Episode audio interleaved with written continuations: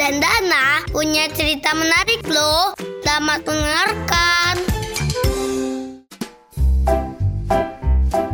Hai teman-teman, hari ini Poca dan Dana dan satu teman kita Darren akan bercerita tentang keledai berkulit singa.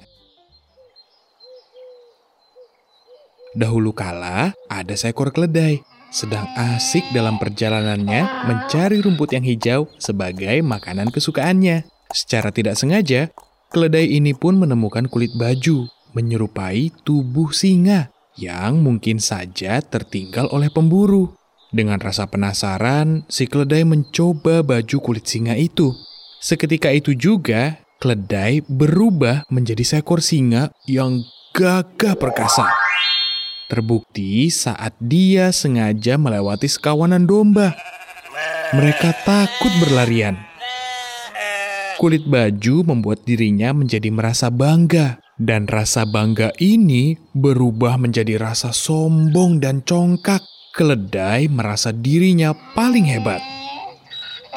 Selang beberapa lama, dengan penampilan yang gagah dan hebat itu, Seekor kucing hutan terlihat meringkuk ketakutan di hadapannya karena tidak keburu lari saat bertemu dengan singa palsu ini. Kucing hutan pun tidak bisa berkutik, dia hanya diam saja, tidak bisa lari untuk menyelamatkan diri dari singa palsu waktu itu. Melihat kucing hutan yang hanya diam ketakutan, singa palsu ini pun ingin membuat lebih takut lagi si kucing hutan. Keledai pun mengaum, mencoba mencontoh auman yang biasa dilakukan singa asli untuk menakuti mangsanya.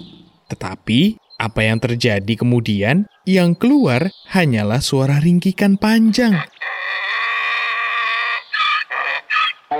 Dan tentu saja, ringkikan itu akan menambah membuat terkejut si kucing hutan dan menjadi tertawa sejadi-jadinya.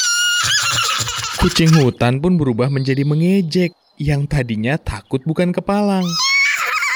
Mengapa suaramu berubah seperti suara yang biasa keluar dari mulut hewan makan rumput? Karena penyamarannya sudah ketahuan, maka si keledai pun berbalik pergi meninggalkan si kucing hutan yang masih tertawa dan keledai tertunduk malu.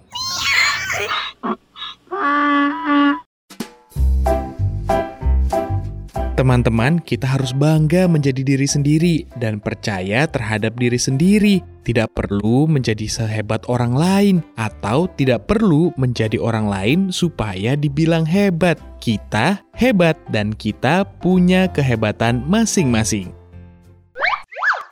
Terima kasih sudah mendengarkan. Sampai ketemu lagi ya.